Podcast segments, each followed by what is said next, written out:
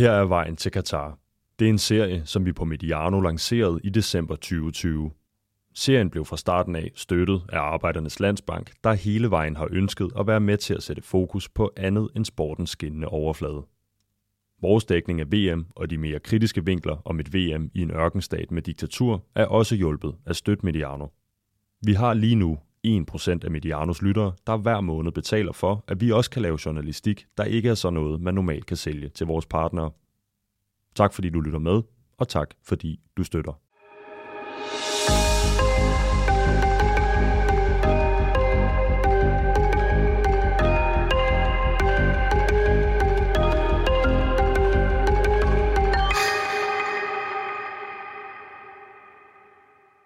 Der er nu mindre end en måned til det hele går løs i Katar. Den tyvende november møder verdensnationen fra Katar Ecuador på El Bat Stadium, og øh, flere tiers arbejde kulminerer dermed, når hele fodboldverdenen kigger med.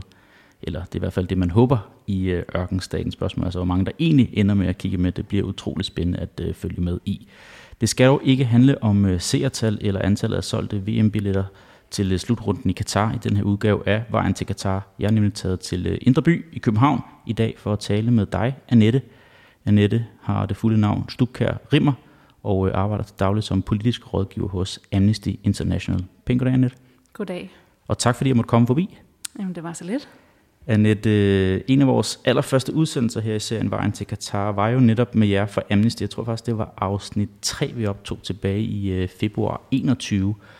Men det var ikke med dig, jeg talte med dengang. Det var med øh, Trine Christensen. Der er sket lidt siden, der kan du øh, gøre mig og lytterne klog på dit arbejde og din rolle nu her. Ja, der er sket rigtig meget, fordi det var faktisk på det tidspunkt, at The Guardian udkom med deres artikel, ja. Som fortalte, at seks tusind fem hundrede migrantarbejdere havde mistet livet i Katar i, forhold, i forberedelserne til V M. Og jeg vil sige, at efter den kom, så eksploderede opmærksomheden på Katar på en helt anden måde, end det tidligere har gjort. For det her tal, det, det gjorde det ligesom mere virkeligt for folk at forholde sig til, hvad det egentlig er, der, der foregår dernede, og hvor mange mennesker, der faktisk har skulle lide i forberedelserne til V M. Og, øh, og der vil jeg sige, der blev vores arbejde sådan lidt dobbelt, fordi på den ene side, så øh, gik det rigtig meget ud på at prøve at forklare, at øh, det her tal med seks tusind fem hundrede jo faktisk egentlig ikke er så sort på hvid, som det lige blev, blev udgivet til at være fra The Guardians side. Men at det faktisk er et stort spørgsmålstegn, om de her seks tusind fem hundrede er tilknyttet eller er døde i forbindelse med V M-byggerierne. Eller om det er migrantarbejdere, der har arbejdet i Katar, men ikke direkte i forbindelse med V M, men, men måske har mistet livet på grund af alle mulige andre forhold. Og det er sådan noget af det, som vi også har brugt lang tid på i Amnesty, øh, at dykke ned i og se, om vi kunne grave frem, hvad er det egentlig for et antal, vi kan finde frem til, der, der er døde. Øh, hvor mange er døde på stadionbyggerierne, hvor mange er døde, der har været tilknyttet måske infrastruktursbyggerierne, øh, hvad, hvad med sikkerhedsvagter, der jo også er tilknyttet V M. Alle de her ting har vi så siden februar enogtyve prøvet at, at afsøge og dykke ned igennem vores researchere. Det blev en ret skelsættende tid, det her, den her øh, erklæring fra The Guardian, den her nyhed, der kom frem. Øh, prøv at skrue enten tiden lidt tilbage eller lidt frem i forhold til, hvad det betyder, både jeres arbejde før det. Du sagde til mig lige med tryk optag, at øh, før at øh, medieomtalen blev så stor, som den er nu her, så skulle I nogle gange lidt flage for jer selv og gøre opmærksom på nogle af de rapporter og noget af det arbejde, I havde i forbindelse med det her. Det er jo, det er jo helt anderledes nu her, skruende tiden øh, lidt over halvanden år frem. Ja, altså der, der tror jeg virkelig, sådan nogle nøgletal kan gøre det meget visuelt for folk, hvor stor en katastrofe man har med at gøre. Lidt mere håndgribeligt måske. Ja, ja. ja også det. Så, øh, og jeg tror også hele spørgsmålet om, skal sport og politik holdes adskilt, det har været noget, vi har brugt rigtig mange år på at prøve at udfordre. Og det har vi blandt andet gjort ved at for eksempel lave et partnerskab med D B U, som vi gjorde i to tusind og femten. Og det har vi også lavet med D I F, altså Dansk Idrætsforbund. Hvor formålet egentlig var at prøve at udfordre det her med sport og politik skal holdes adskilt, hvor vi sagde, jamen det hører faktisk sammen, og der er en masse også menneskerettigheder i hele det spørgsmål, som der er vigtigt, at sportsverdenen også forholder sig til. Og det var en kamp i de første mange år, også især, altså hvis man kigger på starten af tierne, da Katar blev tildelt V M-værtskabet, der var slet ikke det fokus. Men der har vi virkelig set, at de sidste, især de sidste, ja, tre-fire år, Måske der, der er det som om, at andre aktørers opmærksomhed og bevidsthed omkring, at sport og politik faktisk ikke kan holdes adskilt, at det faktisk virkelig er øh, hægtet helt vildt meget sammen, især når man kigger på, hvordan staterne i golfen bruger det, som for eksempel Katar. Så, øh, så efter The Guardian kom frem, så, så var det lidt nemmere at, for os også at få opmærksomhed omkring vores research, fordi vi kunne begynde at dykke ned i, hvad viser det her tal egentlig? Hvorfor er der så mange mennesker, der er døde? Hvad er de døde af? Øh, hvad gør Katar for at gøre op på, at der er så mange folk, der er blevet udnyttet og mistet livet i deres eget land, i forhold til den her ja, jo, festglade event egentlig, som V M er, og også øh, stille kritiske spørgsmål til FIFA. Hvorfor skulle Katar egentlig være værter? Så, øh, så siden enogtyve, der, der har der været mange flere åbne døre, vil jeg sige, ind både hos øh, D B U, men også politikere og medier og, øh, og fodboldfans, som har hjulpet os med at rejse det her kritiske spørgsmål. Du nævner selv værts, tildelingen af værtskabet i to tusind og ti. Der var du ikke i Amnesty, mig bekendt dengang. Hvornår kom du til? Jamen, det gjorde jeg i atten. Starten af atten. Og så blev ja. dit ansvarsområde også anderledes, da, da Trine stoppede her. Øh, du blev ligesom talsperson og kom mere over på sporten og det her event også. Kan du huske sådan, hvad kendte du til Katar og tildelingen af V M tilbage i to tusind og ti? Det er mange år siden efterhånden. Jamen, nærmest ikke noget. Men Nej. Der var jeg også, øh, ja, hvad var jeg der? Der var jeg ikke så gammel, der var jeg i tyverne. Så, det fyldte øh, ikke noget. Det, det fyldte heller ikke noget i medielandskabet Nej. Overhovedet. Altså, man, man, man havde det som en lille notits, at det nu skulle derhen, men at alt det her, man nu har gravet frem sidenhen, altså, det var jo slet ikke på samme stadie som, som dengang. Nej, det er det, og der vil jeg sige, vi har jo nogle, vores researcher og de folk, som har siddet med vores overordnede kampagnearbejde, de sidder i hovedkontoret i London, og de var meget ops, altså fra, man kan se i forhold til det, vi har udgivet, så... Allerede fra to tusind og ti? Ja, mm. der, der vidste man godt, okay, det her det kommer til at skabe øh, udnyttelse og, og misbrug og en masse flere menneskerettighedskrænkelser. Så der blev sat mere fokus på Katar som land, fra øh, min kollegas side i, i hovedkontoret. Og så kom vi med vores første rapport fra byggeindustrien i Katar i to tusind og tretten, hvor man allerede på det tidspunkt i rapporten der skriver, hvis ikke der bliver lavet en reformændring, hvis ikke der bliver givet bedre rettigheder til migrantarbejdere, jamen så kommer vi til at se en masse menneskerettighedskrænkelser, og i værste fald dødsfald blandt de her migrantarbejdere. Så, så på den måde så var der, altså nogle, nogle af mine research-kollegaer på det tidspunkt var ops på det. Øhm, men... Øh, Det har så taget rigtig mange år at råbe både fodboldverdenen op, øh, men også bare generelt medier og politikere. Og de her rapporter, som du nævner, det er jo også en årsag til, at øh, vi to sidder her i dag, fordi I netop har udgivet en ny rapport her en måneds tid før, at øh, V M starter. Hvem var den rapport tilbage i tretten, som du siger, hvem var den adresseret til, og hvem var det, der ligesom ikke greb den mulighed, der var allerede dengang? Jamen, vores øh, hovedfokus har hele tiden været Katar, fordi menneskerettighedsforpligtelserne gælder hovedsageligt stater. Så det har været at råbe Katar op og sige til dem, at I som stat har et ansvar over, over for de migrantarbejdere, der arbejder i jeres land. Øh, og så var det faktisk også over for FIFA, fordi som virksomhed, når du, når du laver forretning eller erhverv i et andet land, så har du også i forhold til F N's retningslinjer for erhverv og, men- og menneskerettigheder en, rette, en række forpligtelser til at sørge for, at alt det forretning, du som foretager dig i det land, du agerer i, øh, at det skal respektere menneskerettighederne. Har du i øh, forbindelse med dit arbejde med Katar som stofområde, har du været dernede på et tidspunkt selv? Nej, jeg har ikke været dernede, nej. Så det er nogle researcher, der er dernede og laver det feltarbejde, og så øh, rapporterer de tilbage til, til nogle af jer? Ja, altså i Amnesty er vi struktureret sådan, at vores hovedkontor, det er så dem, der udsender researcher, eller igennem vores regionale kontorer. Og så det er dem, der er på jorden og, og lave al vores dokumentation. Og så har vi så sektioner næsten placeret i alle lande rundt i verden, hvor der sidder forskellige politiske rådgivere, som så skal få den her dokumentation til at leve i deres land. Så min opgave er, at jeg skal give interviews til medier, gerne få så meget offentlig omtale om vores dokumentation som muligt, og så også øh, være den, der laver relationsopbygning til, i det her tilfælde til sportsverdenen, altså D B U, og Dansk Idrætsforbund, og så også politikere. Og især regeringen har det været øh, fokus på i forhold til, hvordan de skal agere i Katar. Vi har oplevet her i et land som Danmark og, og i Norden generelt, at øh, politikere har været meget involveret, medier har taget fat i debatten og, øh, og forsøgt at rykke ved den. Du siger også i afdelingen rundt omkring, øh, jeg ved jo også fra medieverdenen i bare Sydeuropa, Sydamerika øh, rundt omkring, at der er blikket på det her helt anderledes og knap så kritisk. Er det også øh, det, du har oplevet hos nogle af dine kolleger rundt omkring, at der ikke blev spurgt lige så meget ind til dem, som for eksempel dig, der har ofte, øh, udtalt dig ret ofte i medierne? Ja, der er enormt meget forskel. Altså vi har en arbejdsgruppe, øh, som ledes af vores hovedkontor, sammen med en række forskellige amnesty-sektioner. Og der har øh, mig og så mine kollegaer i Holland og i Sverige og i Norge været brugt rigtig meget. Også Tyskland en lille smule her til sidst. Der har medierne begyndt at være kritiske, og jeg vil sige, især i Norge har den også fået fuld gas. Men til næsten alle møder har vi så haft vores kollegaer fra Spanien øh, og Portugal og Frankrig, som har været mega frustreret, fordi de rigtig gerne har vel råbe deres fodboldforbund op, men faktisk bare har haft kæmpe udfordringer med overhovedet at få et møde. Jeg kan huske, at mine franske kollegaer altså har lavet alle mulige, øh, ja, rakt ud, altså ringet til dem, sendt breve, jeg ved ikke hvad, for at få et møde med dem, har endda også stået ude og råbt op og lavet lidt aktivisme ude foran deres dør.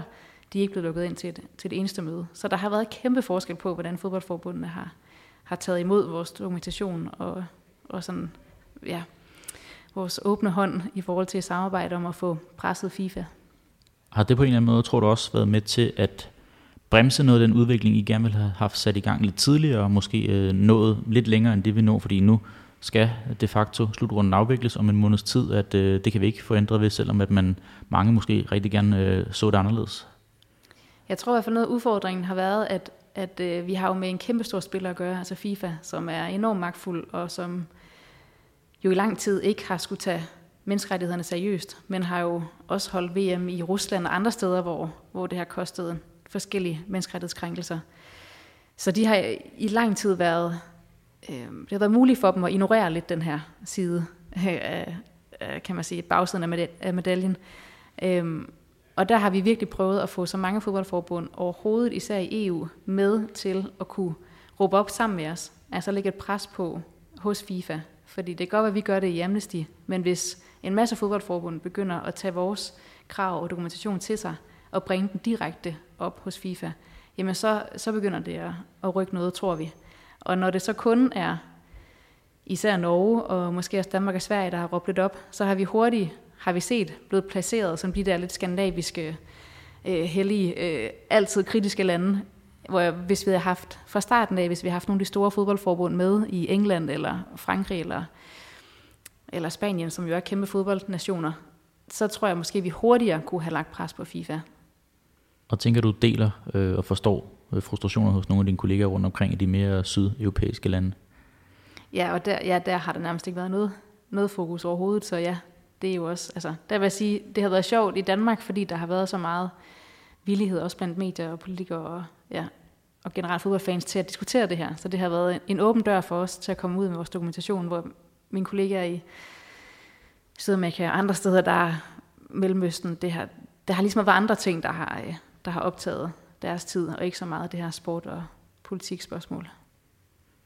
Annette, vi skal tale om en ny rapport, men inden da, så synes jeg, at jeg lige skal forklare lidt om årsagen til, at du og jeg kan sidde og tale her i dag, og jeg kan tage ind og besøge dig her hos Amnesty. Det er jo vores hovedpartner på Mediano, Arbejdernes Landsbank, der har været med siden. Min chefredaktør Peter Rygmøn, han synes, det var en god idé, at vi skulle lave den her serie tilbage i efteråret tyve tyve. Og sidenhen så er det blevet til en ti til femten afsnit med alt fra fokus på menneskerettigheder, Katars egentlige formål med slutrunden og pressens rolle i dækningen af den her store begivenhed, ting vi måske også vender tilbage til undervejs i udsendelsen her. Og derudover på Mediano så har vi allieret os med journalist Søren Førby, der siden august har befundet sig i og øh, omkring Katar og har øh, rapporteret både på skrift og også på lyd. Han var faktisk med i vores seneste udgave af Vejen til Katar, hvor vi talte lidt med Søren om øh, hans oplevelser og tanken om at øh, flytte derned med øh, kone også faktisk. Og øh, alt det her arbejde, det er også her, at øh, vores støtter fra Støt Mediano kommer ind i billedet. Det er nemlig øh, jeres bidrag, der gør, at øh, vi kan betale Søren honorar for sit arbejde, og øh, ligesom Søren, så skal jeg selv også derned til Katar og være en del af Medianos V M-dækning under selve slutrunden, altså nede fra Katar. Så kan du lide, kære lytter, det her indhold, så, øh, og nogle af de andre udsendelser, som vi laver i forbindelse med Støt Mediano, så kan du med fordel klikke ind på mediano punktum nu, skråstreg støt, og det er altså med et O og ikke et Ø, og så kan du også derinde blive frivillig abonnent på Støt Mediano. Annette, Det centrale i den her udsendelse i dag, det bliver den her rapport, I smed ud for ikke så lang tid siden. Hvad er, hvad er det centrale i den her rapport, synes du? Ja, så den rapport, det er vores sidste øh, dokumentation fra Qatar, inden V M starter her den tyvende november. Og det er en, den følger ligesom, øh, den kommer efter, vi har udgivet en statusrapport de sidste tre år, på samme tidspunkt hvert år. En årlig rapport? Ja, ja. Lige præcis. Så, så formålet med den rapport, det er at stikke fingeren i jorden i Qatar og se, hvordan står det til. Øh, især at kigge på den her reformproces, som Qatar jo sagde ja til at starte op i to tusind og sytten i samarbejde med F N's arbejderorganisation. Og rapporten, den, den kommer ikke med det helt vilde nye, vil jeg sige, desværre. Altså, den, øh, den bekræfter, at Qatar jo så har sagt ja til at indgå en større reformproces, altså give migrantarbejdere meget bedre rettigheder, end de har haft nogensinde før. Og vi har set, at der også de sidste fem år er kommet nogle rigtig gode skridt på papiret. Øh, der er blevet lavet noget lovgivning og indført minimumsløn, for eksempel, øh, og lavet andre konkrete øh, tiltag, som for eksempel en klagemekanisme, øh, sådan at migrantarbejdere kan komme med, med deres klager, hvis de føler sig udnyttet af arbejdsgivere. Og der er også lavet en fond, så man kan få beta- tilbagebetalt den løn, man ikke har fået betalt i tide. Så det er altså nogle rigtig gode skridt, der er blevet taget i den rigtige retning. Udfordringen er så, når man kigger lidt nærmere og er nede og laver research øh, i felten og snakker med migrantarbejdere, jamen så er det faktisk de færreste migrantarbejdere, der kan mærke de her forandringer i praksis. Så det vil sige, at der er stadig mange, der fortæller os, at de ikke får udbetalt løn i tide, at de stadig ikke kan få mulighed for at skifte arbejdsgiver, hvis de føler sig udnyttet. Øhm, nogle af dem fortæller også, at de stadig oplever at have de her lange, lange arbejdsdage, tolv fjorten timer uden en pause, og hvis de så tager pause, jamen, så kan de blive straffet for det i deres, i deres løn. Så man skal tage den der forbedring med, med gran salt og, øh, og ligesom blive ved med, eller i hvert fald sådan vi tolker det, blive ved med at lægge et pres på Qatar og fortælle dem, at lovgivning er rigtig godt, men hvis ikke man ruller det ud i praksis, jamen så giver det ligesom ikke den forandring, som man egentlig har lovet øh, at gøre fra myndighedernes side. Da de, da de indgik øh, det her i to tusind og sytten, hvem er det så, der skal håndhæve, at det også bliver effektiviseret ude i marken? Ja, det er jo så Qatar selv også. Så myndighederne, de skal så... Er det i og for sig, det her problem også ligger? Eller altså, udfordringen må vi nok hellere kalde det. Jeg tror i hvert fald, udfordringen er, at vi har med et land at gøre, som aldrig nogensinde har givet rettigheder til deres migrantarbejdere. Og det gør man jo heller ikke i andre lande i Golfen. Der er Qatar jo faktisk det første land i Golfen, som gerne vil lave noget ny øh, og noget bedre lovgivning øh, på papiret. Så, øh, så man har med en kultur at gøre, som ikke er vant til at, at behandle migrantarbejderne ordentligt. Øh, det vil sige, at alle de arbejdsgivere, som ansætter migrantarbejdere, de har måske ikke, øh, er måske ikke blevet uddannet i, hvad, hvad vil den her lovgivning sige, hvordan skal I faktisk håndhæve den. Og har, I, har I indtryk af, at folk er, altså migrantarbejderne er opmærksomme på, at der er kommet den her ændring i to tusind og sytten? Altså er det noget, de bliver gjort opmærksom på og ved noget om? I hvert fald mange af dem, vi har snakket med, de går klar over, at der er sket, mm. øh, at der er sket noget godt, og at, og at de har nogle andre rettigheder på papiret. Men vi, kan så også, vi, vi får så også at vide, at, at øh, nogle arbejdsgivere vil måske så sige, ja, nu må I skifte job, øh, hvis I er utilfredse, men I skal så betale x antal kroner for at skifte job. Og som det også har været rapporteret af, fra mange organisationer og også os selv, så er det oftest migrantarbejdere, som kommer fra ret trange vilkår, og måske også betaler høje rekrutteringsgebyrer for at komme til landet, så de har en gæld, de skal have udbetalt, før de begynder at betale penge hjem til deres familier, så de kan få mad på bordet og uddannelser. Så hvis de skal begynde også at betale for at kunne skifte job, jamen så kommer det jo ikke til at ske i praksis. Og vi ved også, at noget af det der udfordringen er, at myndighederne ikke sætter så mange ressourcer af i Qatar til for eksempel at få klagemekanismen til at fungere i praksis, så der måske der er ikke hænder nok til at tage imod alle de klager, der kommer ind. Så der er en, der er en række udfordringer, som altså når man snakker om kulturændring i praksis og så videre, så, så kommer det nok til at tage mange år, men vi havde håbet og havde troet, at vi på nuværende tidspunkt fem år efter reformprocessen blev startet, var nået meget længere, end vi faktisk er. Men i forhold til noget af det andet arbejde, som I her hos Amnesty laver, om det så er i øh, krigs eller, eller andre havde områder, jeg er lidt svært ved at se, hvis de her migrantarbejdere ikke efterlever det, som der, de har skrevet under på noget, altså hvilken ordensmagt er det så, der kommer og fjerner dem? Er det, er det direkte politiet eller hæren, der kommer ud og, og tror dem, eller er det deres arbejdsgiver? Hvem, hvem er det? Altså, kan man se en, en uniformeret mand, der, der, der fjerner dem fra arbejde, eller hvordan? Altså hvis de klager? Hvis ja, klager eller, eller, eller, eller vælger at arbejde et andet sted, eller et eller andet, som, som de mener er uden for, uden for skiven. Altså det vi har set, det er, det er arbejdsgiverne, som så straffer dem. Altså enten ved at tilbageholde løn, eller ved måske helt at tage kontrakten fra dem, og sige til dem, øh, ja, du vil gerne skifte job, eller du har ytret dig kritisk, eller hvad det så er. Øh, du skal ikke være velkommen på den arbejdspladsen. Det lyder jo helt, helt vildt. Hvad, hvad hvis man skulle overføre det til danske termer, hvad vil det så svare til? Altså, fordi det lyder jo helt, helt vanvittigt, at det kan lade sig gøre. Ja, men det er meget... Men det er også det, der er, altså, er det vilde ved, ved det her, også når man fortæller om det i Danmark, at det ligger jo bare så langt fra alt, hvad vi er vant til. Altså, det er, heller ikke for, det er jo forbudt i Katar at lave en fagforening, eller generelt at forsamle sig i foreninger. Så bare det her med at skulle prøve at sætte sig ind i, at du ikke kan ligesom, tage din sag videre til en eller anden forening, altså øh, Djøf, eller hvad det er, vi har herhjemme, vi kender, øh, der kunne hjælpe en og give noget rådgivning, jamen, så står de bare utrolig alene med det her. Og jeg tror også, det er derfor, vi ser, at arbejdsgiverne måske heller ikke har været, følt sig tvunget til at gøre det her i praksis, fordi migrantarbejdere måske ikke tør at bruge den her nye lovgivning, fordi de er bange for, hvad, hvad der sker i praksis, når de så forlanger at få deres løn, eller forlanger at skifte job. De har simpelthen for meget på spil, migrantarbejderne, til de tør at... Ja, ja, de, de, de, de er jo havnet et eller andet sted, hvor de ikke har råd til at gøre hverken det ene eller det andet, altså, fordi det koster dem simpelthen for meget, ja. Selvom de har det så miserabelt og elendt, som de nu engang har det i deres arbejdsforhold. Annette, nu får du lidt spørgsmål, og jeg ved ikke, om du kan svare på det, men du får øh, en mulighed for det alligevel. Jeg har altid tænkt noget, når jeg har læst og hørt en hel masse om den her slutrunde, jo mere og mere jeg graver i det, altså hvor mange penge øh, staten Katar har postet i det. Gianni Infantino, FIFA-præsident, nu at sige, at det bliver... det bedste V M nogensinde. Altså, der er blevet postet så mange penge i det, nok også penge, som ikke er offentliggjort alle steder hen, øh, er det siden kommet frem i forhold til noget, noget korruption. Så kan jeg simpelthen ikke sætte mig ind i, hvorfor det så er, at man vælger at nærmest ikke udbetale penge til nogle af dem, der er med til at bygge, bygge eller sådan noget. De har jo uanede mængder af penge. Hvorfor så ikke bare betale dem og give dem nogle ordentlige forhold? Jamen, det er et godt spørgsmål. Altså, vi ved fra myndighedernes side, at de i tyve tyve begyndte at... Øh, praktiserer faktisk det her med at give erstatning. Så de sidste to år oplyser de selv, altså myndighederne i Katar, at de har udbetalt lidt over et hundrede og halvfjerds millioner dollars til migrantarbejdere, som er blevet udnyttet eller kommet til skade, eller hvad det er, de sidste to år. Og det er jo rigtig mange penge, et hundrede og halvfjerds millioner dollars, og det anerkender vi også, at det, at det er godt, de er begyndt på det her arbejde. Problemet er bare, at deres forpligtelse gælder helt tilbage til tyve ti.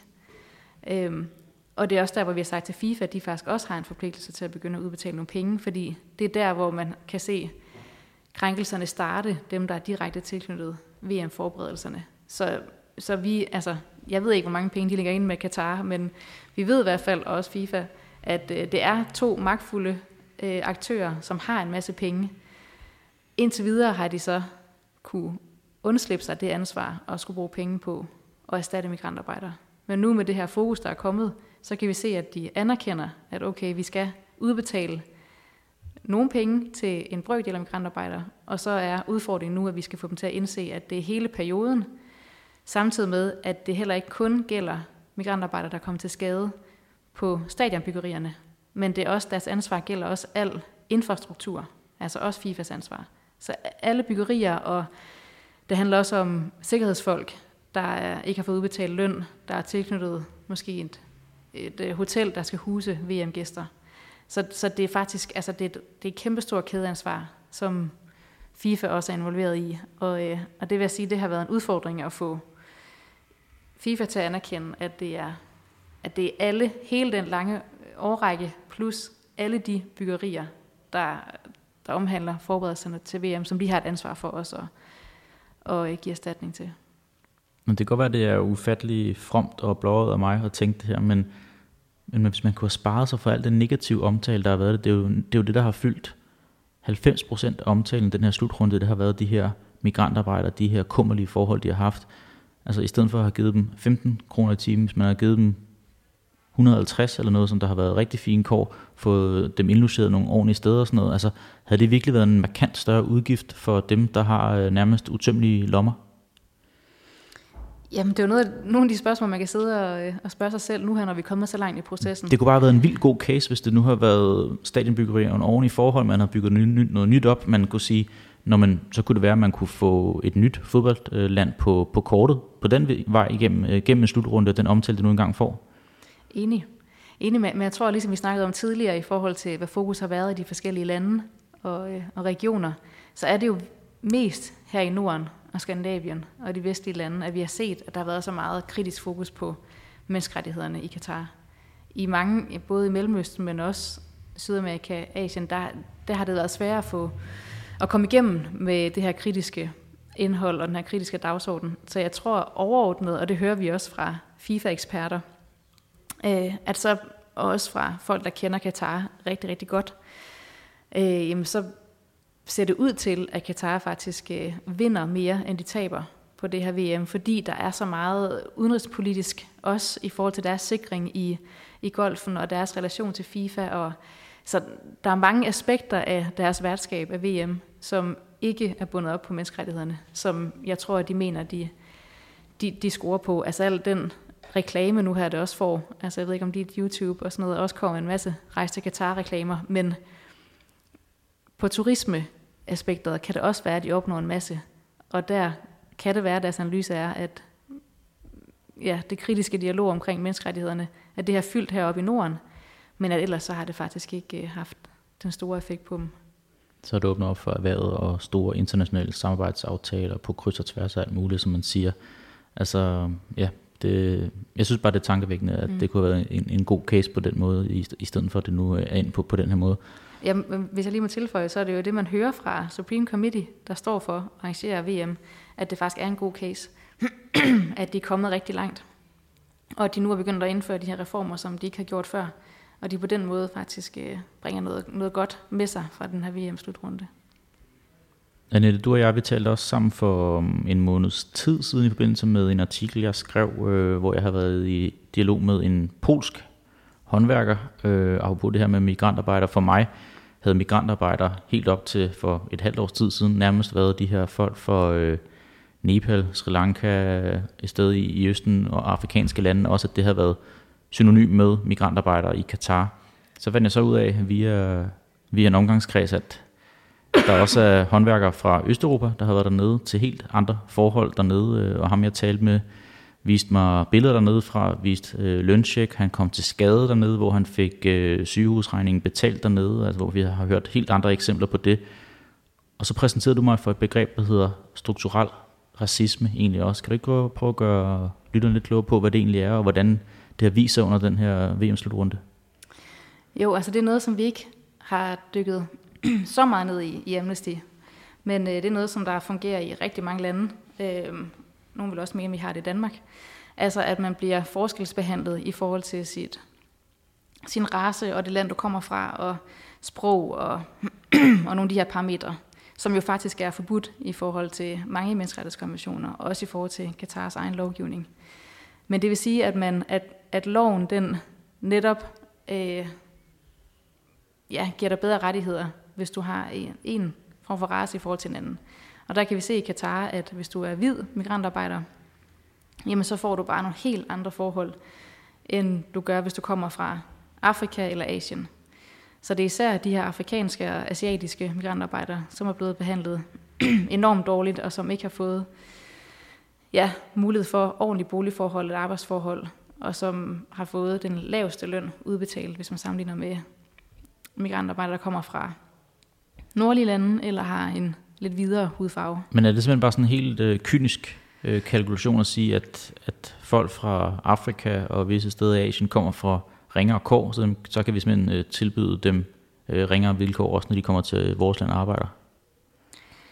Det er i hvert fald, ja, nu ved jeg ikke, hvad de tænker fra Katars side, men det er en eller anden, en eller anden menneskesyn, og måske en måde at anse øh, mennesker på, at, øh, at man er lidt mindre værd, hvis man kommer fra lidt fattigere asiatiske og afrikanske lande, end du er, hvis du kommer herfra i Norden. Noget det, du nævnte før, øh, det leder mig også hen til det her hashtag, der har floreret med P O P FIFA, en kampagne, der har kørt, hvor de netop øh, gerne vil have, at man øh, tilbagebetaler nogle af de penge til alle de her migrantarbejdere, som der har lidt og slæbt for de her stadionbyggerier. Meget bekendt er det syv forbund, der har meldt sig under fanerne på den her kampagne her, men ikke den danske endnu. Kan du prøve at gøre sig lidt klog på, hvem det er, der er med i, og har I været i dialog med D B U i forhold til, hvorfor deres navn ikke florerer her? Ja, jamen det er korrekt, at der er syv fodboldforbund, som indtil videre offentligt har bakket op om vores krav, som lige nu er, at FIFA skal betale erstatning til de migrantarbejdere, som har lidt skade i forhold til V M-forberedelserne. Og det er helt tilbage til tyve ti, da man startede byggerierne. Og det er, skal jeg se, om jeg kan huske dem alle rigtigt, det er Belgien, og det er Frankrig, og det er England, og det er Wales, og Holland, og U S A, og Tyskland. Det går jeg. Har, jeg har dem faktisk her foran mig. Det var, det var ikke for at skulle teste, men øh, jeg, tænkte, jeg tænkte, du kunne huske det. Men det er, øh, ja, så de har offentligt været ude og bakke op om det krav, og også siger, at de gerne vil bringe det videre til FIFA. Og så har vi faktisk også hørt, at UEFA, øh, de har en, en arbejdsgruppe, som har fokuseret specifikt på Katar, og de har faktisk også her for nylig været ude og sige, at de også gerne vil tage det her krav videre til FIFA. Og en del af den UEFA-arbejdsgruppe, der er D B U faktisk også. Så det vi har fået at vide fra D B U's side, det er, at de sammen med UEFA gerne vil bringe den her snak om noget kompensation øh, til migrantarbejdere op i FIFA-regi. D B U har ikke været ude særskilt, ligesom de andre syv forbund, og sige, at de bakker op om vores øh, specifikke kampagne, som jo ikke kun er Amnesty, men også fagforeninger og Human Rights Watch. Øhm, ja, og det, altså det må du næsten spørge D B U om hele begrundelsen, hvorfor. Øh, men det har jo klart været et af vores ønsker i Amnesty at få så mange fodboldforbund særskilt til at øh, bakke op om det her krav, fordi at det så, mener vi, kan presse FIFA mere, end hvis det bare er os, der gør det i Amnesty og fagforeninger og andre menneskerettighedsforbund, eller hvis det er ja, et, øh, et enkeltstående brev fra UEFA. Altså der er det klart, jo, jo flere offentlige artikler og breve, der kommer ud fra fodboldforbund mod FIFA, jo bedre. Så jeg har ikke spurgt egentlig ind til, eller har fået en forklaring på, hvorfor D B U ikke er blandt de her nationer, der har underskrevet og, og, og bakket op aktivt? Nej, ikke andet end, at, at de også bakker op om kompensation som princip, og at øh, de gør det via deres engagement i UEFAs øh, arbejdsgruppe. Okay. Hvordan vil du betegne jeres samarbejde med D B U, siden Katar fik tildelt værtskabet i to tusind og ti?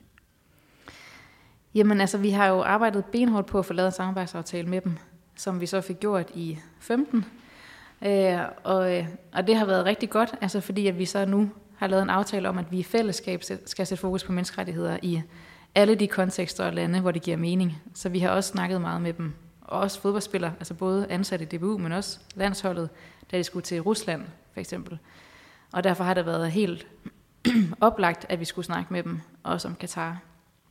Og så er det, så vil jeg sige, så har vores samarbejde jo haft en del flere møder, end det gjorde tidligere, med, da det var Rusland, det handlede om, fordi der har været så meget fokus, og især fra danske fodboldfans og danske medier, at øh, vi så har, hver gang vi har haft noget dokumentation, vi kunne tage med fra Katar, så har vi rakt ud til D B U og sagt, nu har vi den nye rapport, øh, skal vi holde et møde, hvor vi kan forklare jer i detaljer, hvad vil det sige, hvad er det for nogle menneskerettighedskrænkelser, vi nu kan dokumentere, og hvad har det af betydning øh, for migrantarbejderne. Så, øh, så der har været en, en masse flere møder, og, øh, og jeg vil sige, at hvis man sammenligner D B U med en masse andre fodboldforbund, så har de rykket sig rigtig meget her de sidste par år. Har nogle af de her tiltag og kampagner, som D B U har kørt henover de, de seneste år, har det været tilstrækkeligt, synes du, eller havde I gerne set, at de havde trykket mere på, på speederen? Altså, jeg synes, de har gjort rigtig meget, som jeg sagde før, og synes, at de har rykket sig langt. Vi kan også se, at det er de eneste forbund, der faktisk har taget hele det her due diligence-spor alvorligt. Altså, de har været nede og undersøge deres basecamp-faciliteter, deres hoteller og restauranter. Og de skal og, også bo lidt anderledes sted i forhold til mange af de andre nationer dernede. Ja, det er nemlig det, fordi de har haft direkte kontakt med arbejdsgiveren øh, og de ansatte på de hoteller og restauranter, som de har undersøgt, og for at finde ud af, hvordan er jeres arbejdsforhold. Så det er utroligt positivt, og vi ved, at de også har prøvet at bringe det videre til andre fodboldforbund, og prøvet at give dem noget inspiration til, hvordan man kan gøre det her. Men altså, jeg vil sige, vi, vi håber jo altid på, at, at man gør mere. Og nu her, hvor vi står i slutspurten, så har vi en række konkrete ting, som for eksempel at bakke op offentligt om det her kompensationskrav hos FIFA, som vi da havde håbet, at vi kunne skrive D B U med øh, på. Men, øh, men ellers så, så synes jeg, at, at de, de har rykket sig et, et godt stykke. Og vi kommer også til at blive ved med at lægge pres på dem og sørge for, at det her det er også noget, der for eksempel bliver taget op ved FIFAs kongres næste år, så Katar ikke bliver fuldstændig glemt, og så vi kan få fodboldverdenen til at fortsætte med at lægge det pres på myndighederne i Katar, så migrantarbejdere kan få bedre rettigheder fremover. Hvad har du eller I i, i kalenderen med i forhold til D B U frem til deres afrejse her om et, et par uger? Har, har I nogen planlagte ting, hvor I skal klæde landsholdet ordentligt på til, hvad der venter dem dernede? Nej, vi havde i september briefede mm. vi landsholdet, da de var samlet op i Helsingør. Der var min generalsekretær og jeg selv op og holde et lille oplæg for dem. Men ellers så skal vi faktisk ikke mødes med landsholdet, fordi de kommer ikke til at være samlet inden. Og så mødes de vist bare nogle få dage, inden de spiller første ja, kamp. Ja, det, det der er så specielt de, den her gang, ja. Ja, så de er vist, har vi også hørt fra Kasper Hjulmand, jo utrolig presset på deres tid, og, og har brug for at have fokus på deres præstationer, og det er også helt forståeligt. Altså. Annette, det her med, hvorvidt medier og journalister skal eller bør rapportere øh, fra Katar under selve slutrunden, det er jo sådan... Øh, blevet for vane, at øh, mange af de store mediehuse her i Danmark sender rigtig mange folk afsted til slutrunder, E M, V M, Tour de France, øh, olympiader rundt omkring, for, for at dække det, for at have folk med fingeren på pulsen i det sted, hvor det finder, øh, i det område, hvor det finder sted. Det er også en ting, der har været til hæftig debat herhjemme. Øh, mange slår på trummen for, at øh, der skal boykottes helt, og at øh, man faktisk ikke skal transmittere slutrunden. Øh, det er måske lige til den ekstreme ting, men... Øh, Men mange folk på gaden er også imod, at D R, T V to, rettighedshaverne på slutrunden sender folk derned til selve Katar for at kommentere kampene, om det ikke kan ordnes i en såkaldt off-tube-boks ude på Amager eller i Odense, hvor T V to har hovedsædet for deres sportsafdeling. Hvordan har du det med det? Altså den her debat, der har været, der bliver den lidt skinger for dig, eller, eller hvad synes du egentlig er bedst? Det vil ikke give god mening, at de rettighedshavende kanaler har, har folk til stede? Jamen lige præcis det, om man skal deltage, i Katar, eller deltage under slutrunden i Katar eller ej, der har vi faktisk holdt os lidt på afstand i Amnesty og sagt, at det er op til hver enkelt aktør, hvordan man finder det bedst for deres egen ligesom formål øh, og også værdier osv. Og øh, det er både noget, vi har sagt til politikere, men også til D B U og til fans, øh, og vi siger det også gerne til medier, at, at det er op til, op til hver enkelt aktør at finde ud af, ja, hvad, hvad der giver bedst mening for dem. Vi har selv valgt i Amnesty, og, altså, fordi vi har jo løbende folk i Katar til at lave dokumentation, og vi kommer nok også, nu skal vi se om det er logistisk eller kan det så gøre, men vi kommer nok til at have vores chef øh, fra vores udkontor i London til at være i Katar et par dage inden V M starter, og så et par dage under. Og det er for at kunne være til stede og ligesom opfange, hvad er det der, der sker i Katar, og kunne, øh, og kunne stille op til interviews. Øh, så det er den måde, vi mener, at det har været. Ja, det er bedst for os også. Vi kommer ikke til at lave decideret research, fordi det bliver simpelthen alt for svært. Når V M først er startet, så tror vi, at myndighederne i Katar vil gøre alt for at lukke ned for den kritiske research, og måske også både sende migrantarbejdere hjem til deres eget land, eller holde dem indendøre. Så der bliver det for svært at lave, lave research, men det her med at kunne fornemme, hvad er det egentlig, der sker nede i landet, når V M starter, det, det vil vi gerne have en mand dernede og der kan rapportere omkring, og også med, med vores menneskerettighedsbriller komme nogle kommentarer på til de medier, der har lyst øh, på, hvad det er, vi oplever og ser. Jeg skal selv derned for at arbejde. Øhm, har I sådan nogle retningslinjer for? Jeg ved, at de også er i dialog med, med D R og T V to i forhold til at klæde nogle af deres øh, udsendte ordentligt på dernede, fordi det, det bliver lidt anderledes, det der venter, men det mange af de folk har været vant til fra de øh, foregående slutrunder, hvor det har været lidt mere snorlige, og det mere har været logistikken og de lange rejsedage og sådan noget, der har bøvlet med nu her. Nu er der nogle helt andre ting, som de her folk skal forholde sig til. Hvad, hvad kommer der til at vente mig og andre, når vi, når vi kommer derned, tror du? Men det er et kæmpe spørgsmålstegn for os, og vi har faktisk heller ikke været ude på den måde at rådgive specifikt om, hvad man skal gøre som fodboldfan eller som medie, fordi vi faktisk virkelig ikke ved det. Altså det er umuligt for os at sige, hvordan myndighederne vil håndhæve deres regler, øh, fordi man fornemmer virkelig i Katar, at der er nogle kræfter på den ene side, som rigtig gerne vil forandring, og gerne vil introducere mere vestlige værdier, og, og også de her basale menneskerettigheds øh, hvad hedder det, ja, lovgivninger og regler, som de jo så småt er startet på. Og så den anden side, der er der så de her meget konservative, øh, traditionelle kræfter, som går meget op i, øh, i den kultur og islam, og altså hele det regelsæt. Så ja, jeg er spændt på at se, hvad for nogle af kræfterne, der ligesom vinder, når først V M starter. Altså om man kan få lov til som, som fan at drikke øl på gaden, som man vil, eller gå hånd i hånd med ens partner, hvis man er samme køn, uden at man føler, at man bliver overvåget eller stemplet. Øhm, og også som journalister, man kan bevæge sig frit, øh, fordi især FIFA har jo lovet en masse ting på vegne af Katar.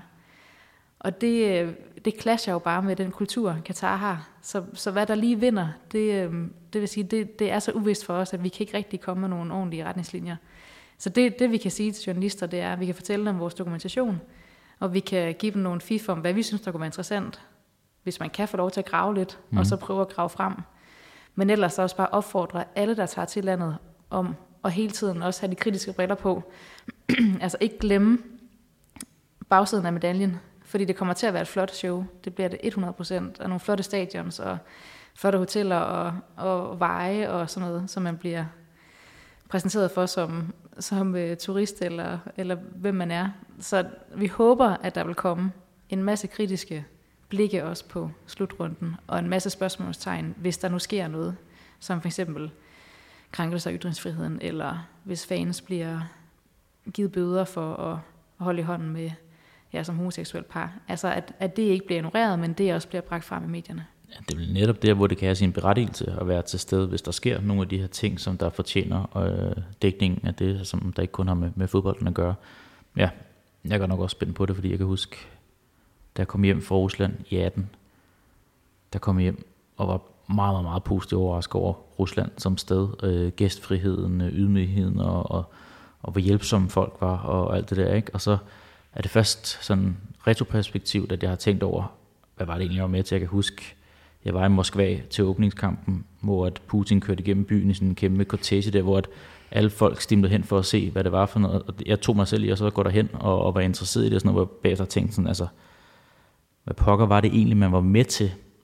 Og sådan har jeg det på samme måde nu her. Jeg kan også mærke, der er femogtyve dage til, at jeg skal afsted nærmest, eller under det faktisk. Øhm, Jeg kan ikke helt finde ud af, hvad for en fornemmelse jeg skal have i maven. Altså, hvad er det, jeg skal, skal jeg glæde mig til det? Skal jeg nærmest have foragt over for det? Hvad, hvad pokker er det for en position, man skal tage i sædet, når man sætter sig i flyet på vej derned? Jeg synes godt nok, den er, den er noget udfordret i forhold til, at man egentlig skal ned og dække noget af det, man elsker allermest, fodbold. Jamen, det kan jeg godt forstå. Og det er også noget af det, der har været mest frustrerende, kan jeg fornemme på alle de fans, jeg har snakket med, fodboldfans. Altså, at så stort og vigtigt en slutrunde, øh, som V M jo er for fodbolden, at det skal blive ødelagt på den her måde. Altså, det synes jeg også selv personligt er, altså, det er virkelig synd og virkelig ærgerligt.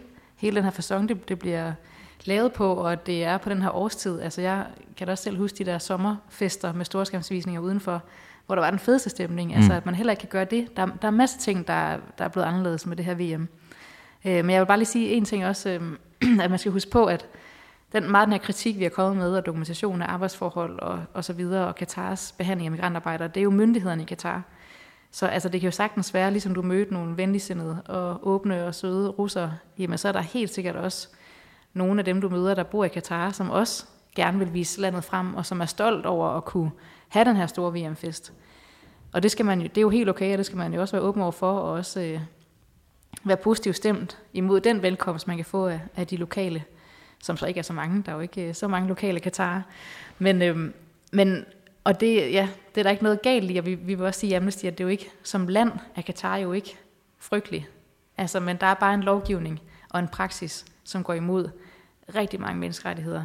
Og det er det, som vi har prøvet at, at ligesom råbe op omkring. Og hvis man så hele tiden kan huske, især når man så kommer derned som journalist, det ansvar, man har for at bringe den kritiske vinkel. Så hvis man ser et eller andet flot optog, jamen tag gerne derhen og tage billeder og så videre, men lad være med kun at prøve at skrive om alt det flotte, man ser, men også prøve måske så at opsøge slummen, eller prøve at snakke med nogle af dem, de lokale, der også overværer det, høre, hvad tænker I omkring, omkring alt det her? Hvis man kan komme i tale med migrantarbejdere, jamen så endelig, så man kan spørge dem, hvad tænker I om den her store V M-fest? Så man også får de der stemmer repræsenteret. Det er måske den, lugte, eller den lunde, de vil have lugtet nede i Katar i forhold til de historier, der florerer i øjeblikket med, at øh mange journalister rundt omkring i verden er blevet tilbudt penge for at komme ned og rapportere udelukkende om det her glansbillede, de forsøger at, at male dernede. Ja, ja, og igen, det er jo Katar er jo så dygtig til at køre den her sportswashing P R-strategi, ikke, for at få alt det positive frem. Så det gør det endnu vigtigere, at vi så har nogle folk, der kommer derned med de kritiske briller på. Ja, bare se de folk, altså med en, en, en historik i fodbolden, der har, de har fået med som ambassadør på den ene eller anden måde. Det, det er jo Det er jo imponerende på sin vis, at det har kunnet lade sig gøre, fordi noget af det, de gør, er de så bare hamrende, hamrende dygtige til. Det må vi, det må vi trods alt give dem. Ja, og må jeg, må jeg bare lige knytte en til kommentar også, ja. At hvis man så vælger ikke at tage derned som medie eller politiker eller hvem det er, sponsorer, hvad det er, hvis man vælger at blive hjemme, så mener vi også, det er vigtigt. Så også at tage den beslutning videre, ikke kun aftale den internt i egen virksomhed, men også fortælle til medier, øh, hvorfor har man valgt ikke at tage derned. Og prøve måske ikke kun at fortælle en historie til danske medier, men også snakke med The Guardian eller New York Times eller nogle af de større øh, nyhedsbureauer, for at man også kan få den, altså så den kritiske historie eller kritiske briller, at de ikke bare er en handling, men at der faktisk også bliver fulgt op på det med, med ord. Her til allersidst, Annette, kunne jeg godt tænke mig at vide, fra da du begyndte dit arbejde i, i Amnesty, til nu her, hvor meget har den her slutrunde så gradvist fyldt mere og mere? Altså jeg tænker, du også har med andre øh, indsatsområder rundt omkring i verden at gøre. Jamen helt vildt. Altså meget mere, end jeg havde troet. Da jeg blev sat ind på det her område i, ja, i februar enogtyve, var det, der havde jeg tænkt, at, at det var måske halvtreds procent af min tid. Og så havde jeg nogle store, jeg har også siddet med Ukraine, som jo også har fyldt helt vildt, og mm. Rusland, og jeg har også siddet med Kina samtidig med. Og der har jeg jo bare løbende mod at anerkende og sige til min chef, at øh, V M i Katar fylder altså mere og mere. Øhm, og det gode er jo, at vi netop har fået givet en fantastisk platform gennem jer medier og fodboldfans, der har været interesserede, og politikere, der har holdt samråd omkring det her, til at komme ud med vores dokumentation. Så det har virkelig været altså, sjovt og spændende på den måde at få lov til at, at bruge vores dokumentation og få den ud at leve så meget, som vi, vi faktisk har kunnet her i Danmark. Du nævner selv nogle af de her steder, øh, Ukraine, Kina og andre øh, store indsatsområder, har I talt om internt, altså omfanget af den her slutrunde, altså hvad det kan sammenlignes med, altså det er jo nærmest øh, borgerkrig rundt omkring, eller invaderinger af, af nationer, som vi er oppe på, på nogle af den samme klinge med. Altså vi skal til at lave en evaluering om ikke så lang tid, når vi er færdige med vores, altså ja, når det største del af kampagnen ligesom slutter af her, øh, ja, når vi nærmer os januar næste år. Så der kommer det helt sikkert til at være noget. Øh, fordi man kan sige, at vores formål er at få fokus på menneskerettigheder og få andre aktører til at råbe op sammen med os. Og hvis der er noget, vi lykkes med i Danmark med det her emne, så er det jo virkelig at få både sportsverden og medier og fans og politikere til faktisk at tage bolden til sig og begynde at råbe menneskerettigheder op, selv uden at vi skal stå og, og presse det ned over hovedet på nogen. Så, øh, så det, er, det er en sejr i sig selv. Har I ligefrem oplevet stigende antal af folk, der interesserer sig for Amnestys arbejde, og også er med til, til at hjælpe jer faktisk? Ja, det synes jeg. Altså fodboldfans er en helt ny målgruppe for os, mm. så det har også været en, en, ja, en spændende rejse for os at lære den målgruppe at kende. Og jeg vil sige, efter E M, sommeren der sidste år, så er den målgruppe jo så også bare blevet kæmpestor. Så det er jo nærmest alle, der ser fodbold nu. Så, øh, så det har åbnet op for en masse nye, både potentielle medlemmer, men også bare... Øh, små menneskerettighedsaktivister derude, der uh, tager vores dokumentation videre. Du siger selv, at de skal uh, trække en, uh, en streg i sandet her i, i begyndelsen af det nye år i, i treogtyve i forhold til den her V M-slutrunde i Katar, men, men hvordan ser jeres arbejde ud fremadrettet for at sikre, at uh, nogle af de her dokumenter, der er blevet underskrevet af den uh, katarske regering, også at de uh, efterlever alt det her? Jamen det er så også fordi vores, i vores afdeling her i Danmark, at der kommer det kampagnemæssige spor til at at stoppe. Fordi slutrunden er afviklet på det tidspunkt? Ja, så hele de her aktiviteter, events og sådan noget, der kommer bare naturligt til at være meget færre af dem, og briefinger af landshold og politikere og sådan noget. Øhm, men vores lobbyarbejde kommer til at fortsætte, øh, fordi vi har jo et hovedkontor i London, der bliver ved med at have fokus på Katar. Vi kommer forhåbentlig også med en ny research næste år, som igen skal øh, tage en temperaturmåling på, hvor reformprocessen er i Katar. Og så har vi jo en aktion lige nu, inde på vores hjemmeside, hvor man kan skrive under på, som almindelig borger, at man mener, at FIFA og Katar skal give kompensation til migrantarbejdere. Og den kører helt ind til marts, hvor FIFA holder deres årlige kongres. Og der kommer vi til at lave en eller anden form for overlevering af de underskrifter til FIFA, når den kongres er der. Så der kommer også til at være noget der, så kommer vi til, enten gennem hovedkontoret, eller hvor det er til at lægge pres på FIFA, at de ikke glemmer deres ansvar, bare fordi V M er slut, men at de altså stadig skal sørge for, at migrantarbejdere, der har lige skade, får en kompensation. Så det skal vi holde dem op på, og vi skal holde Katar op på og fastholde reformprocessen og blive endnu bedre til at implementere den i praksis. Så en masse lobbyarbejde, øh, som der selvfølgelig kommer til at kræve lidt af lobbyfolkene her i, i Amnesty Danmark. Nu snakker du sådan et sprog, og ikke fordi det ikke er klart og tydeligt, men, men det her med, at, at jeres kampagneprojekt ligesom bliver afviklet i, i takt med, at slutrunden også øh, er færdigspillet, så kan det måske i nogle ører godt lyde som om, at, at indsatsen bliver øh, nedskrænket en lille smule. Altså, men I har vel også et ansvar i forhold til at, øh, at sikre, at Katar øh, kommer til at efterleve nogle af de her ting, de har underskrevet? hundrede procent, ja, ja, ja, og jeg håber, at øh, jeg fik gjort det tydeligt nok, at det er fordi, når jeg snakker kampagne, så handler det om at få vores aktivister ud og løbe med bolden og lave forskellige events, når V M-kampene skal vises for eksempel, eller at vi har pressekollegaer til at skrive historier om vores research op til V M. Øh, og der kommer bare til at være, når, når V M slutter, så er den krog jo ligesom ikke til stede. Så der kommer så til at være et langt arbejde med at skulle fastholde de skridt, vi har set, der er blevet taget. Så dem, der sidder og laver øh, for eksempel pres på FIFA, det er så især mine internationale kollegaer, de forestiller mig at gøre det. Øh, her i huset kommer vi til at fortsætte vores samarbejde med D B U, så også holde dem op på de løfter, de har givet, så de også kan hjælpe med at presse FIFA til at skulle huske deres ansvar i Katar. Men forstår du den frygt, der godt kan være for nogen at sige, at lige så snart lysene bliver slukket på øh, de nybyggede stadioner i, øh, i Katar, så er det ligesom, nå, det var det. Øh, vi nåede ikke at redde skibet i tide, og øh, videre til næste projekt på en anden måde. Det forstår jeg, og det har vi jo selv, er vi selv bekymret for i Amnesty. Og der vil sige, at vi som menneskerettighedsorganisation, vi vil jo aldrig forlade landet, fordi V M stopper.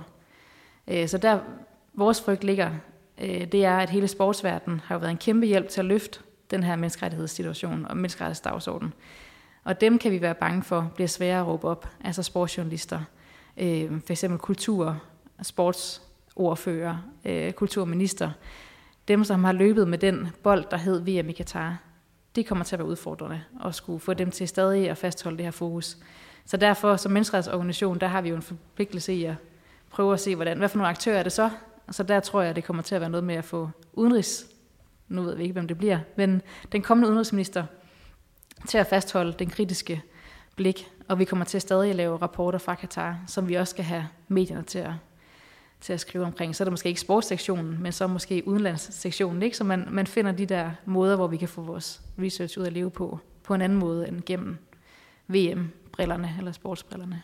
Du har i hvert fald min mail, du må gerne sende den til mig, når reporteren kommer fra, fra treogtyve også. Fedt, det skal vi nok. Øhm, Annette, Gianni Infantino og FIFA kalder det for øh, den største fest nogensinde, mens mange kalder den for øh, måske det mørkeste punkt i øh, sportens historie, den her V M-slutrunde i, øh, i Katar. Det er sådan lidt to yderpoler.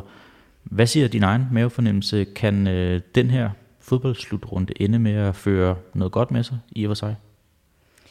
Vi vil i hvert fald sige fra Amnestys side, at det virkelig har fået sat menneskerettighederne på dagsordenen i sportsverdenen på en helt anden måde, end vi nogensinde har set.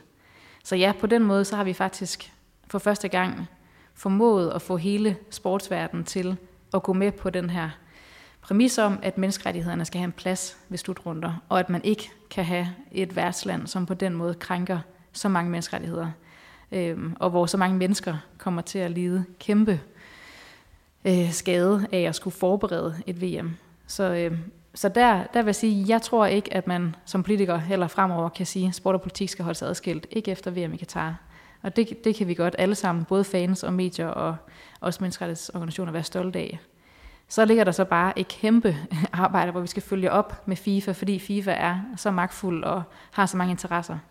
At øh, nu har de jo så skrevet deres menneskerettighedspolitik for første gang, har de jo faktisk fået deres egen politik. Så det er noget med at holde dem op på det, og så øh, følge med i, når de skal finde værterne for, ja, hvad er det, tyve trediverne? Ja, hjem, der er jo allerede lidt i spil nu her. Det kan være, at I skal åbne et nyt projekt allerede nu her, fordi der er Saudi-Arabien meldt sig med i et bud blandt andet. Det er nemlig det, og i Saudi-Arabien har de også et kefala-system, som behandler migrantarbejdere lige så dårligt, som man gjorde i Katar. Så hvis, jeg vil sige, hvis, hvis, øh, hvis FIFA udnævner Saudi-Arabien, så... Øh, hold op, så, så er det et ordentligt slag i hovedet på os menneskerettighedsorganisationer. I hvert fald, hvis de gør det uden at få indført en række krav til, hvordan de skal behandle deres migrantarbejdere. Men har I noget at drøfte? Altså nu er det ret færdigt det her med, at de vil indgå i, jeg tror, det er et bud med Marokko og mm. Portugal, eller Spanien, men pokker ja. det var. Ja, det er i hvert fald sådan tre, hvor man tænker, er der ligesom en connection der? Men, men det, nej, Grækenland er faktisk også en af dem. Øh, ja, men, men, men, men fordi... Kommer det i spil igen, så tænker man, nu har der været så meget tryk på, intensivt tryk på Katar, forbedringer, forbedringer, forbedringer. Er det så reelt forbedring eller ej? Det, det kan vi diskutere, og det bliver der nok også blive diskuteret, men hvis jeg står her igen i tredive, og der skal afholdes en V M-fodboldslutrunde i et sted som Saudi-Arabien, der har mange af de samme udfordringer, som Katar også havde, så er vi jo lige vidt, tænker jeg. Det skal i hvert fald, altså de kan godt udnævne Saudi-Arabien sammen med ekstra antal andre lande, eller hvad der de pynser på, men de skal gøre det med et fast krav om, at menneskerettighederne skal være til stede, og at man ikke må, altså at V M ikke må skabe negative konsekvenser for menneskerettighederne i landet. Og så ellers sige, hvad? Ja, ellers så lever de ikke op til, nu har FIFA lavet deres egen menneskerettighedspolitik, så ellers så lever de ikke op til deres egne standarder og regler. Så det vil være noget, vi kan punkte dem i hovedet for. Mm. Og forhåbentlig også på det tidspunkt så få flere fodboldforbund til at være kritiske, fordi når det er noget, de selv har skrevet ind i deres egne politikker, altså FIFA, jamen så... Øh, kan man på den måde være mere kritisk over for dem, hvis ikke de følger deres egne retningsregler og øh, retningslinjer. Så, øh, så nu må vi se. Altså, jeg, jeg håber, håber, at man har lært, både fra jamen, Katar, men også resten af golflandenes side, øh, hvad det vil sige at skulle være værter for sådan et stor sportsbegivenhed. Og jeg håber især, at FIFA også vil begynde at bruge deres egne politikker og øh, ja, leve dem ud i, i praksis. Ja, fordi hele den her snak, det er jo egentlig ikke Amnesty, der skal punkes i hovedet. Det er ikke de respektive fodboldforbund, der skal punkes i hovedet. Det er ikke Katar eller Saudi-Arabien, der skal punkes i hovedet. Det er i for sig, som jeg ser det, FIFA, der skal leve op til øh, deres ansvar nu her og sørge for, at øh, en fadese ikke øh, medfører to, tre, fire fadeser efterfølgende også. Lige præcis, ja. Har du andet her på faldreberne? Nej, der har jeg ikke. Godt. Så vil jeg sige dig tusind tak for at stille op og for øh, gæstfriheden, jeg måtte ja, lægge vejen forbi tak. her. Og øh, at du havde lyst til at øh, svare på mine spørgsmål, det har været en fornøjelse. Ja, men i lige måde. Og øh, en tak skal der også lyde til dig, kære lytter. I er altså den øh, egentlige årsag til, at øh, vi kan udkomme med den her serie. Jeg har gjort det i øh, lidt mere end to år, og øh, der kommer meget mere indhold øh, op til slutrunden, og også under slutrunden, som nævnt her. Mit navn er Kenneth Hansen. Tusind tak, fordi I lyttede med.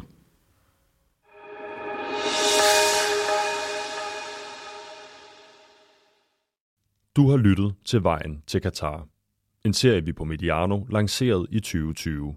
Serien er lavet i samarbejde med Arbejdernes Landsbank. Og så er støt Mediano under sådan noget som et V M i en ørkenstat med diktatur vigtigere end nogensinde. Vi har snart syv hundrede frivillige abonnenter i støt Mediano. De gør, at vi også kan kaste lys på korruption, fodboldpolitik og sportens skyggesider. Søg på støt Mediano, hvis du også vil være med. Tak fordi du har lyttet med.